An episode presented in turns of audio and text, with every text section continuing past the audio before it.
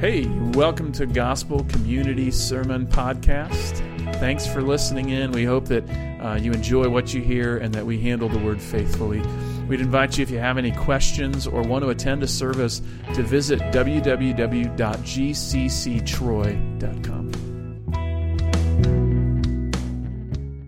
And what a joy and privilege it is to be here underneath the words of our God we have in front of us are plagues. Thinking, great, we get to hear about people dying. Plagues, frogs, gnats, blood.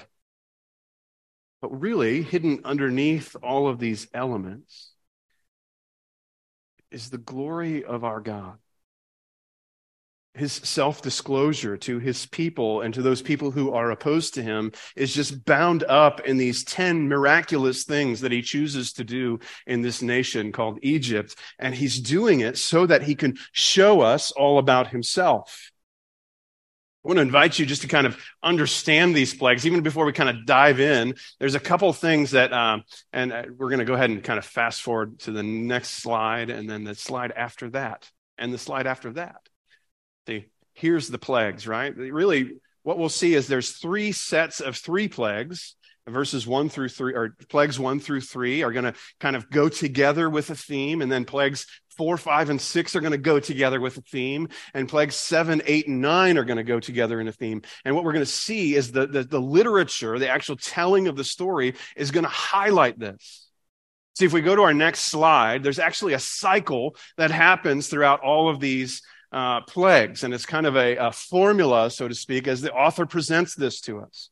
So he's going to start off with this concept of direction, and, and we'll see it in, in uh, chapter 7, verse 15, or chapter 7, verse 14, chapter 8, verse 1, chapter 8, verse 16. Uh, the, the text is going to read, The Lord said to Moses. And then following on the heels of that, after that direction happens, we'll see action. And so Aaron or Moses or someone will stretch out their hand and it will initiate this plague that's to happen and the plague will happen. And then finally, the, the formula closes each section with this statement about Pharaoh's heart.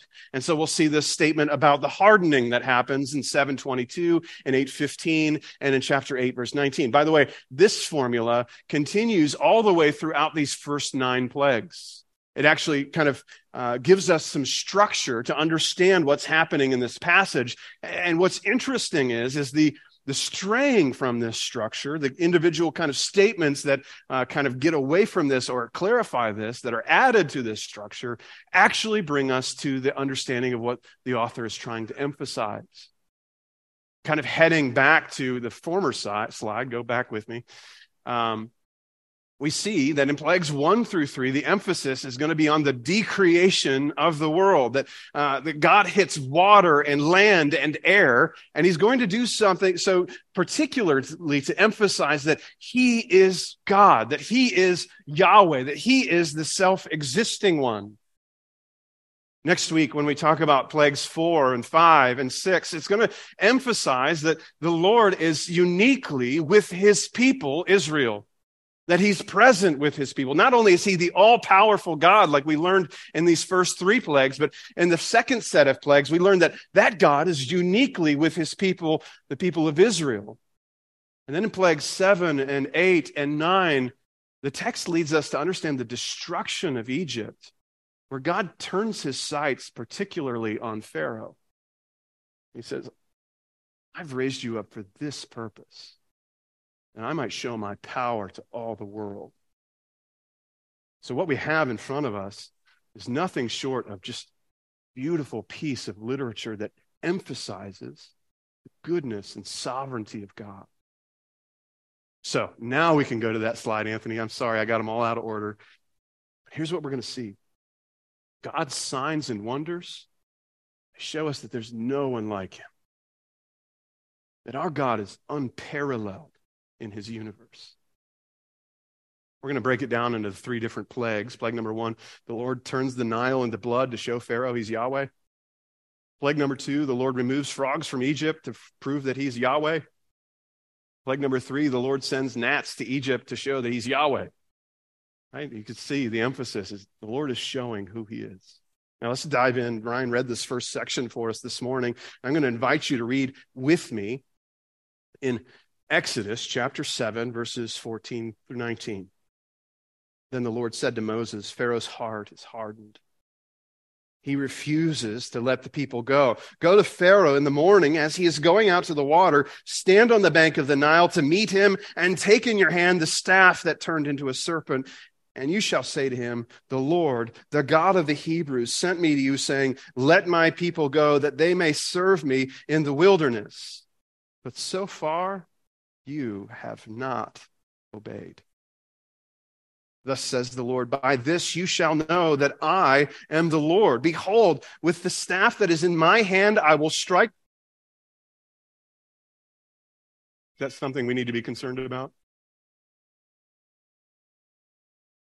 All right, they're looking into it. We'll figure something out.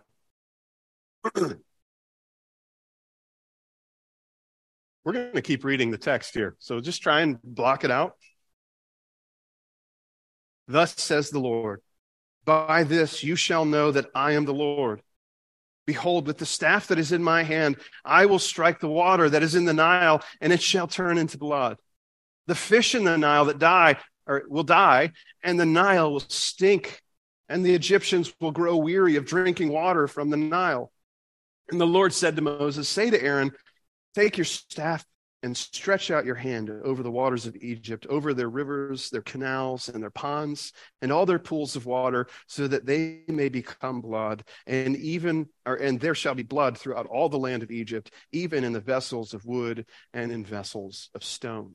See, in this first plague, God is telling, he's directing Moses, and he speaks to Moses here in verses 14 through 19. The first thing he does is he assesses the nature of Pharaoh's heart. He says in verse 14, Pharaoh's heart is hardened. He refuses to let the people go. Now, if we remember back to chapter 4, verse 21, uh, this has been kind of this running theme, right? God has promised that he's going to harden Pharaoh's heart so that he can deliver Israel. That God does this in this kind of backwards way. He's going to so work in Pharaoh's heart so that he can deliver his people. And so what he does here in verses 15 through 18 is that he directs Moses. Moses is to go to Pharaoh in the morning. He's going to address Pharaoh as he comes out to the Nile in the morning. And we say, why is Pharaoh going to the Nile? Well, there's probably some, uh, some commentators think it's like a worship ceremony or some kind of morning ritual that he does. And so as Pharaoh is going out to do this, Moses is to confront him. In verse 15, he's supposed to take the staff of God. Remember, this is all the way back to chapter four has been just this central piece that has become very, um, useful, I'll say. And then in verses 16 through 18, he's to speak God's word. Starts with this recap of everything that's been happening. So far, God has asked Pharaoh to let his people go, and he has not obeyed. But Moses is to tell Pharaoh what he's about to do. Notice what he says in verse 17. He says, By this you shall know that I am Yahweh fact, if you see that word Lord in all caps, that's actually a translation of that name given by God in Exodus chapter 3 that he told to Moses, Yahweh, the self existing one. It's the, the name that Pharaoh said he didn't recognize, he didn't know in Exodus chapter 5. Who is Yahweh? And so now Moses is to tell him, this is Yahweh's doing. This is who he is. This is what he's about. By this you shall know that I am Yahweh. Don't miss that. It's important for us to recognize that. And secondly, Moses is to uh, call upon Aaron to use the staff and to turn the Nile into blood. And this leads to this string of consequences, right? That all the fish will die, that the Nile will stink, and that all Egypt will grow weary. God's predicting nothing short that this one action will upend the life of every Egyptian in the nation. So that's what he's called to do. In verse 19, he's supposed to give these instructions to Aaron. Aaron's going to raise his staff over all the waters of Egypt. And it's not just the Nile that's affected. Look at what's described there in verse 19. It's, it's ponds and canals and even water that happens to be in jars around the nation. Every ounce of water there in the nation of Egypt is being turned into blood. And so verses 20 through 21, we see this happen. Aaron stretches out his hand and he does this. Look at verse 20. The Lord said to Moses, excuse me, that's the wrong chapter, verse 20 of chapter 7. Moses and Aaron did as the Lord commanded in the sight of Pharaoh and the sight of his servants. He lifted up the staff, eh, staff and struck the water in the Nile, and all the water in the Nile turned into blood. And the fish in the Nile died, and the Nile stank so that the Egyptians could not drink water from the Nile. There was blood throughout all the land of Egypt. This is exactly what God predicted in verses 17 through 18. Now we have to just stop and we have to just consider this. Why blood? Why blood? I mean, if he wanted to turn it into something gross, he could have made it like anchovies or something. I don't know. Why blood? And we've talked about this before. Remember, the previous Pharaoh had used the Nile River as a death machine for the children of Israel. That all the firstborn children of Israel were to be thrown into this Nile, that it was a, a way of killing off this entire generation of Israelites. To kind of reincorporate Israelites and Egyptians into one new people called Egyptians, so that there would be no more Israelites. If you get rid of all the boys, only the girls remain who are they going to marry? Egyptians, right? This genocide. So God's looking and he's saying, Pharaoh, I saw what you did. I saw your guilt. I know what you've done. Tim Chester also notes that the Nile isn't just a river in Egypt, it's a God. For it to be turned to blood, was a direct confrontation of the pluralism of Egypt. In fact, when we get back to chapter 12, I believe it is, uh, Moses or someone will say, Hey, God has confronted the gods of Egypt. That these plagues are actually kind of a showdown between the pluralistic gods of Egypt and the one true God, Yahweh. But the upshot in verses 22 through 25 is that Pharaoh's heart is hardened. Look at chapter 7, verses 22 through 25. the magicians of Egypt did the same by their secret arts. So Pharaoh's heart remained hardened, and he would not listen to them as the Lord had said. Pharaoh turned and went into his house, and he didn't even take this to heart. All the Egyptians dug along the Nile for water to drink, for they could not drink the water of the Nile. Seven full days passed after the Lord had struck the Nile. Notice that Pharaoh's heart is hardened. Again, these magicians, they reproduce the miracle. Their names are given to us in Second Timothy, Jannes and Jambres. They're at it again, right? They're providing some form or semblance of this miracle that God has worked. Now they're doing the same thing somehow. And we really don't get any sense that this is fake, but somehow they figured out a way to produce this miracle or reproduce this miracle. Look at how much discussion there is in these verses about Pharaoh's heart. Verse 22, his heart was hardened. Verse 23, he didn't even take this to heart. What does that even mean? We're talking about Pharaoh's heart. Are we talking about that organ in his chest that beats? Like, is he having heart palpitations? What is being described, right? What's going on here? Paul Tripp says that, uh, that the Bible speaks of the heart as our causal core. It's the seat of all of our action and emotion and desire. Uh, we, are familiar with Proverbs 4, verse 23, where uh, the author says that we should keep our heart with all vigilance, for from it flow the issues of life. That if we don't guard our heart in some way, we're open to all kinds of error and wrong thinking and wrong desiring. See, when Pharaoh's heart is hardened, it's to say that he's obstinate to the Lord's goodness and his kindness. As the Lord discloses who he is, Pharaoh will continue to push further and further into rebellion and hardness of heart. It's like when you take two magnets that are pulled against one another and you try and press them together. There's no reality in which you can get those two magnets to come together. The same with Pharaoh and God. As soon as God shows himself, Pharaoh is more and more hardened, more and more repelled from the presence of God. But it doesn't stop there. He would think, he turned every ounce of water into blood. That's a big deal.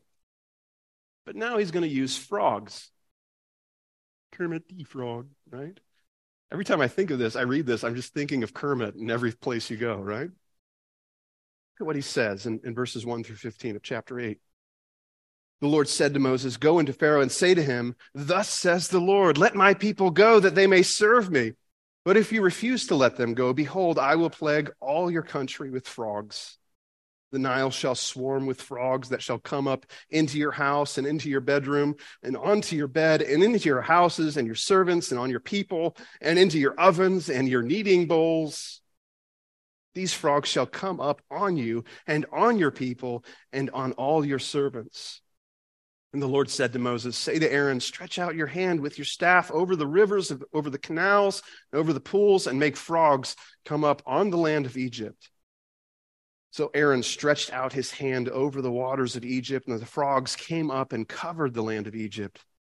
But the magicians did the same by their secret arts and made frogs come up on the land of Egypt. Now listen to this. Then Pharaoh called Moses and Aaron and said, Plead with the Lord to take away the frogs from me and from my people, and I will let the people go to sacrifice to the Lord.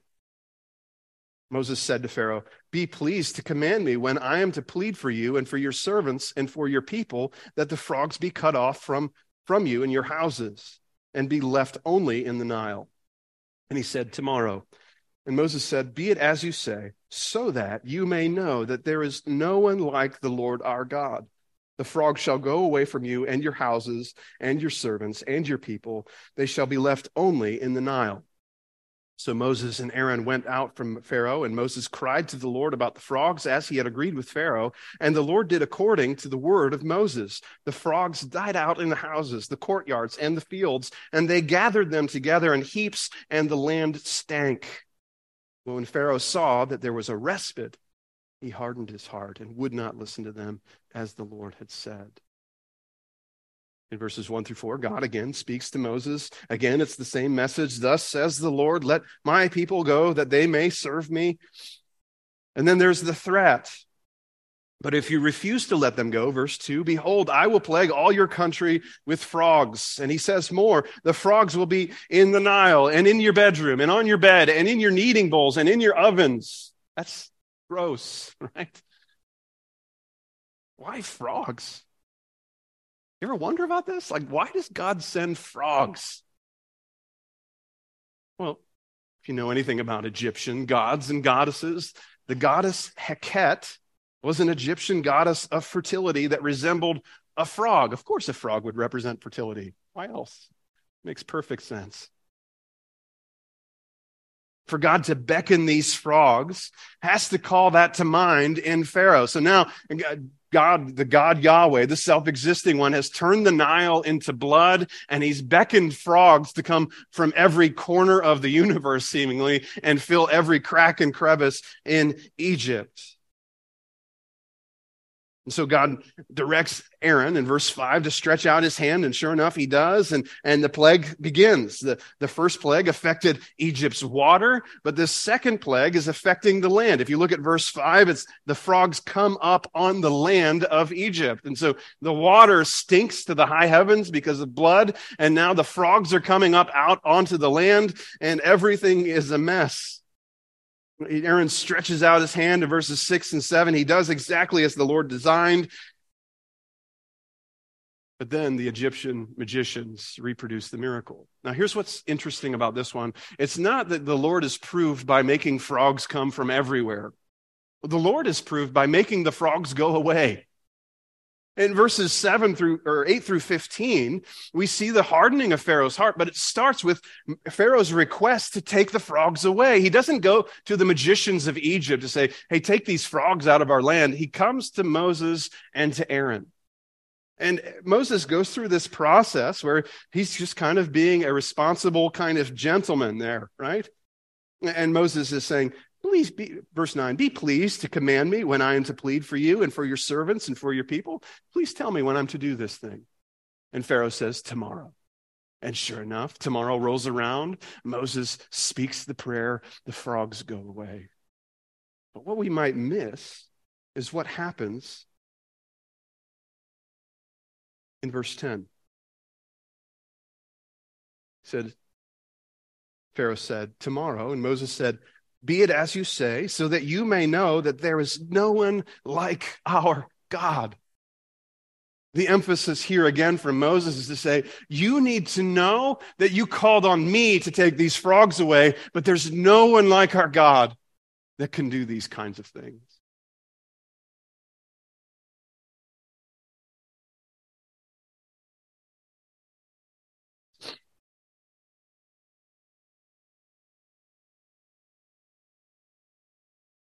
God relents of his frog invasion in order to show Pharaoh, who thinks he's a god, that there's no one like him. Think about Egypt. Egypt is this place that is truly pluralistic. That's a big word we use to describe that they have many gods and they think there's all kinds of options for things to worship, right?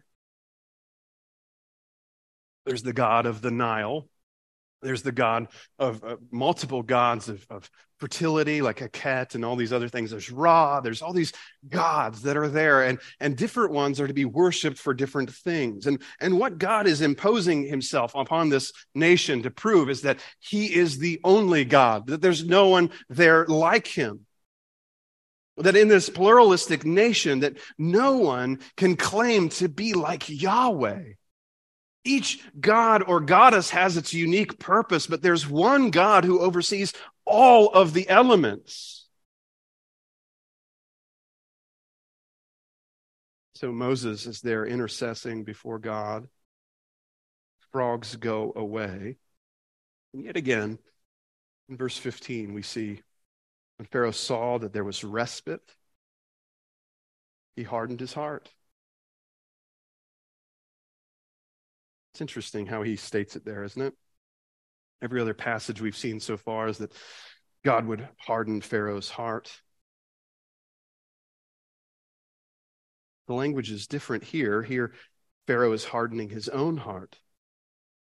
Sometimes God is hardening Pharaoh's heart. Sometimes Pharaoh is hardening his own heart here and in verse 30 of chapter 8. Sometimes the passage just merely says that Pharaoh's heart was hardened. It doesn't give us any kind of notion of who's doing it. In fact, if we were to be honest this morning, if we were to kind of dig into the text, there's actually three different words used throughout these early chapters of Exodus to describe the hardening of Pharaoh's heart. There's kabod, it's just to be heavy. Uh, there's hazak, to be strong, or kasa, to, to be tough or severe. And so all of these words are kind of used to kind of show us there's different nuances to what's happening inside Pharaoh. It shows us that these issues of hardening of Pharaoh's heart, it's complex and multifaceted. What God wills in his foreknowledge, it finds its facilitation in real time in people's lives like Pharaoh and others. God hardens, but Pharaoh is also obstinate and these two things are, are two sides of the same coin. They're both happening together. What God has predestined, Pharaoh also is desiring such that the divine hardening and human responsibility are both present. It's simultaneously true that God hardened Pharaoh's heart to show his divine prerogative, like Romans 9 unpacks for us, and that Pharaoh failed in his responsibility before God. And if we overemphasize either of those things, we kind of miss it, don't we? Whatever it is that's happening here, whatever Pharaoh promised that he would do, he forgets. Right? He promises, if we were to go back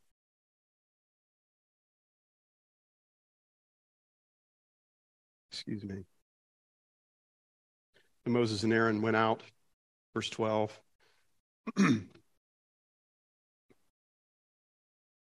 Forgive me, I, have lost myself. We'll move on. So God continues into the next plague. and this third plague is one of gnats. Look at verse 16. The Lord said to Moses, Say to Aaron, stretch out your staff and strike the dust of the earth, so that it may become gnats in all the land of Egypt. And they did so.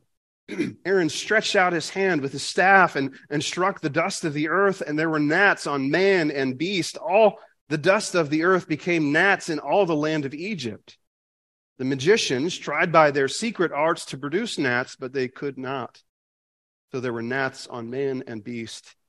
Then the magicians said to Pharaoh, This is the finger of God. But Pharaoh's heart was hardened, and he would not listen to them, as the Lord had said. Again, God speaks to Moses, just as he did in 714 and in 8.1. And, and Pharaoh uh, gets no advanced warning this time. Isn't that interesting that in the previous two plagues, God goes and he tells Moses to go and confront Pharaoh, but this time he just says, Moses, just strike the dust of the earth. There's no warning given to Pharaoh. He's already given enough warning to Pharaoh, and Pharaoh's heart has been so hardened that in this third plague, as well as in the sixth plague, as well as in the ninth plague, there is no warning that's going to be given. And specifically, he tells Aaron to strike the dust of the earth. Just imagine that every dust mite in your house became a bug. Yeah, everybody groans collectively, right? I remember we were on vacation once. We were in Sanibel Island, and we were going to go to this lighthouse. Jody and I were talking about it last night. I'm going to go to this lighthouse. It's like dusk. It's really beautiful out. The sun is setting, and we're traveling on this beach to go see this lighthouse, and everything is beautiful and pristine. And all of a sudden, we find ourselves in the midst of this bug infestation. I don't know how else to describe it. There's bugs everywhere, all around us, and we're picking up kids and running. We forgot Ellie because she's the middle child. But we run, we try to get out of it. The next morning, we got bug bites everywhere, all over us. Just a reminder of what it would be like to be here in this setting when there's bugs everywhere, right? And so he strikes the dust of the earth. The dust turns into gnats. Now, these aren't just gnats, they could be lice, it could be bugs of all kinds. You're like, that just got worse, right? I'd rather have gnats than lice. Whatever it is, it's like the previous plagues. It's nothing life threatening, but man, it just turns life on its head, doesn't it? It's like God is saying, hey, you've got to pay attention to me. I'm here. I'm present with you. I'm showing myself to you. This fascinating thing happens where, where these magicians, they, they were able to reproduce all these other miracles. They can't reproduce this one. And they say to Pharaoh, they say, This is the finger of God. I imagine like these guys that for their profession, what they're supposed to do is put Pharaoh at ease by reperforming these miracles. And they finally say, I can't do this one. And by the way, you're only a little g God compared to this God.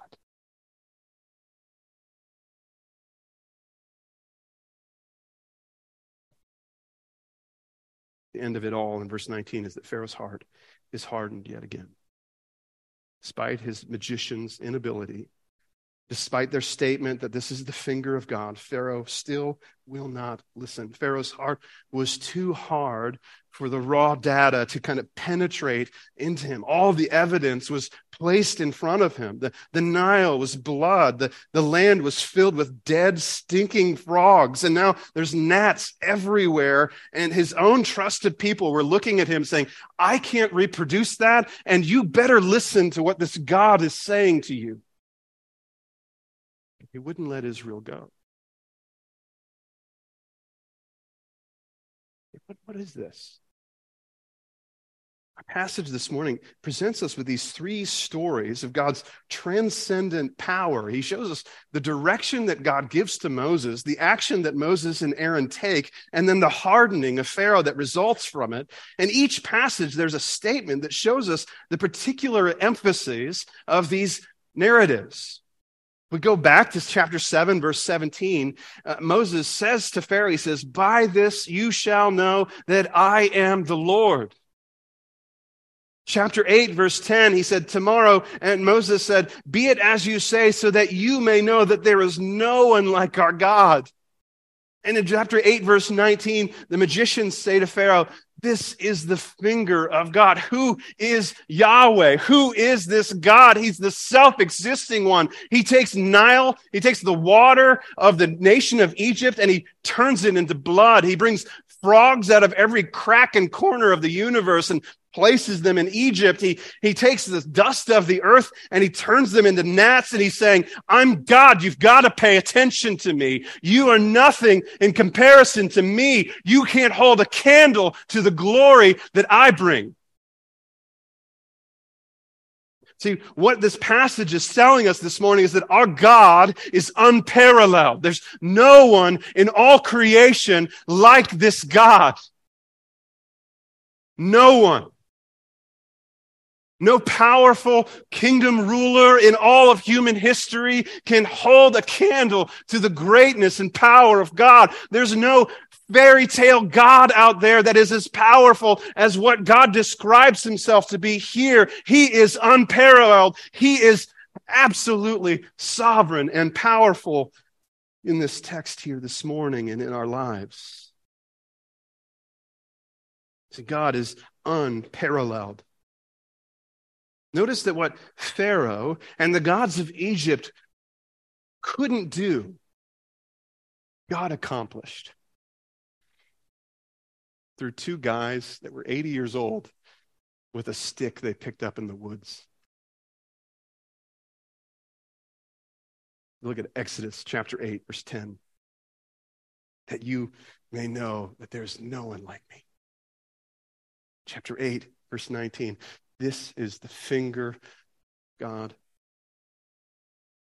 See, throughout the Bible, God had validated himself through signs and wonders. Ever notice that? There's always this question of what sign will you perform to prove this to be true?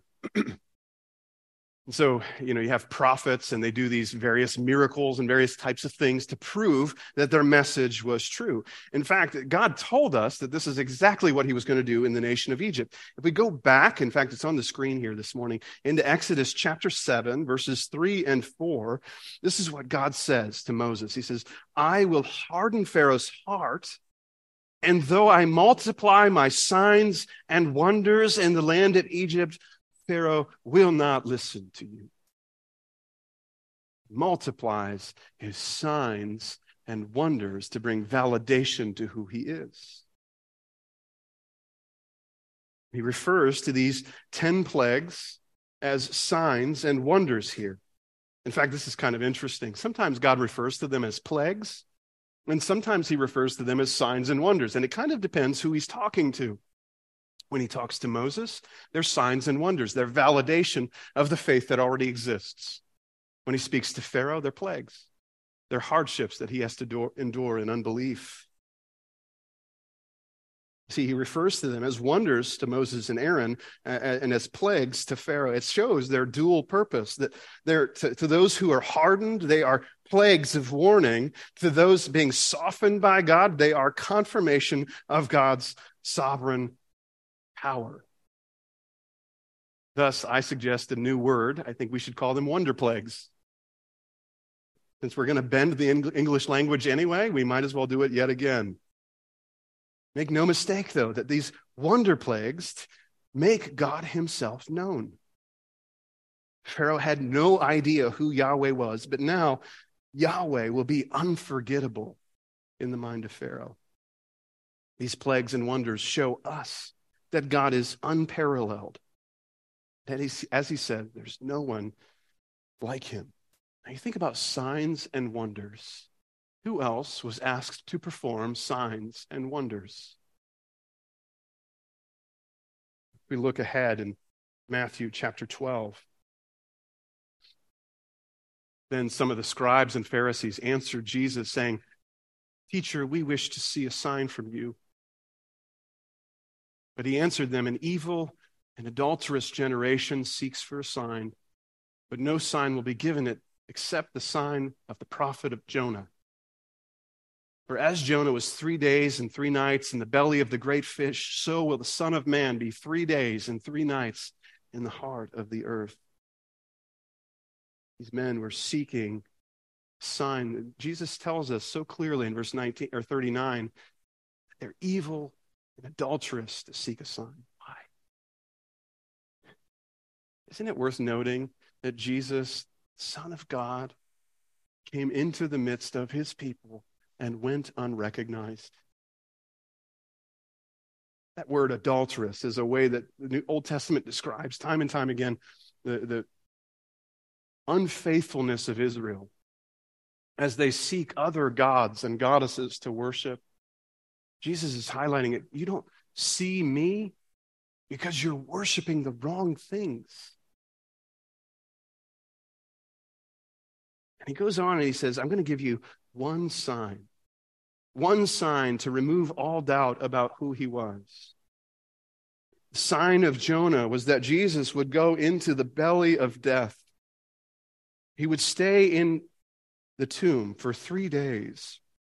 And finally, by the power of the Spirit, he would be raised to new life. While Jonah was swallowed up by death because of his sin, Jesus willingly went into death without sin. He was raised up by God's vindication so that this resurrection was God's sign, the validation of Jesus' true sonship and his right relationship to the Father.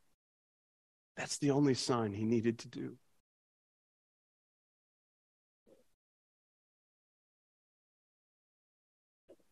It's really interesting to think that God is going to give 10 plagues to prove who he is, and then he's going to deliver Israel, and he's going to give them 10 rules. I don't think that's an accident, do you? That God is going to prove himself in these 10 ways. And then when he's speaking about his law, he's going to say, I am the Lord your God who what? Who brought you out of the land of Egypt. You shall have no other gods before me. This God who's unparalleled. This God who no one else can touch or hold a candle to his glory. He demands our singular focus on him. See, God's first commandment was that we have no other gods before him. There's nothing and no one in all of God's creation that can compare with him. I don't know who this is, but I found this quote from J. Baldwin Brown. He says, We shall never understand the spiritual movements of our own or of any other generation unless we see that God's controversy with idols and idolatry is the main controversy of the world. Let me read that again. We shall never understand the spiritual movements of our own or any other generation unless we see that God's controversy with idols and idolatries is the main controversy of the world. What's the world's problems? It's finding another God outside of this unparalleled God, Yahweh. You know, you and I, what we do is we say this as, as theological abstraction. It's an idea that we claim to think we know, but practically don't live out we say things like, There is no one like our God. God is so good. God is so mighty. God is so powerful. But yet we consistently go about our day to day lives with a different set of beliefs. We orient our, th- our lives around things like church and Bible reading and prayer, but subtly we pursue the lesser gods of our existence.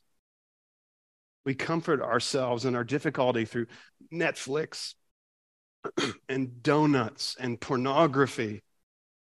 Or if you're a little bit different, when, when you really feel pressed in life, what you do is you chain yourself to your work desk.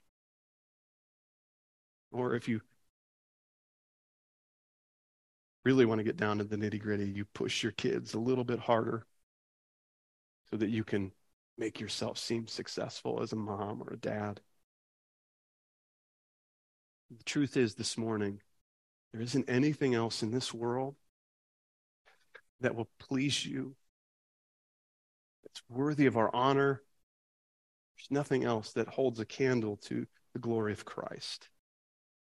Listen to what the psalmist says in Psalm 16. He says, You will make known to me the path of life. In your presence is what? Fullness of joy. In your right hand there are pleasures forever. Jeremiah chapter 9, he says, Let not the wise man boast in his wisdom, let not the strong man boast in his strength, let not the rich man boast in his riches, but let him who boasts boast about this, that he understands and knows me.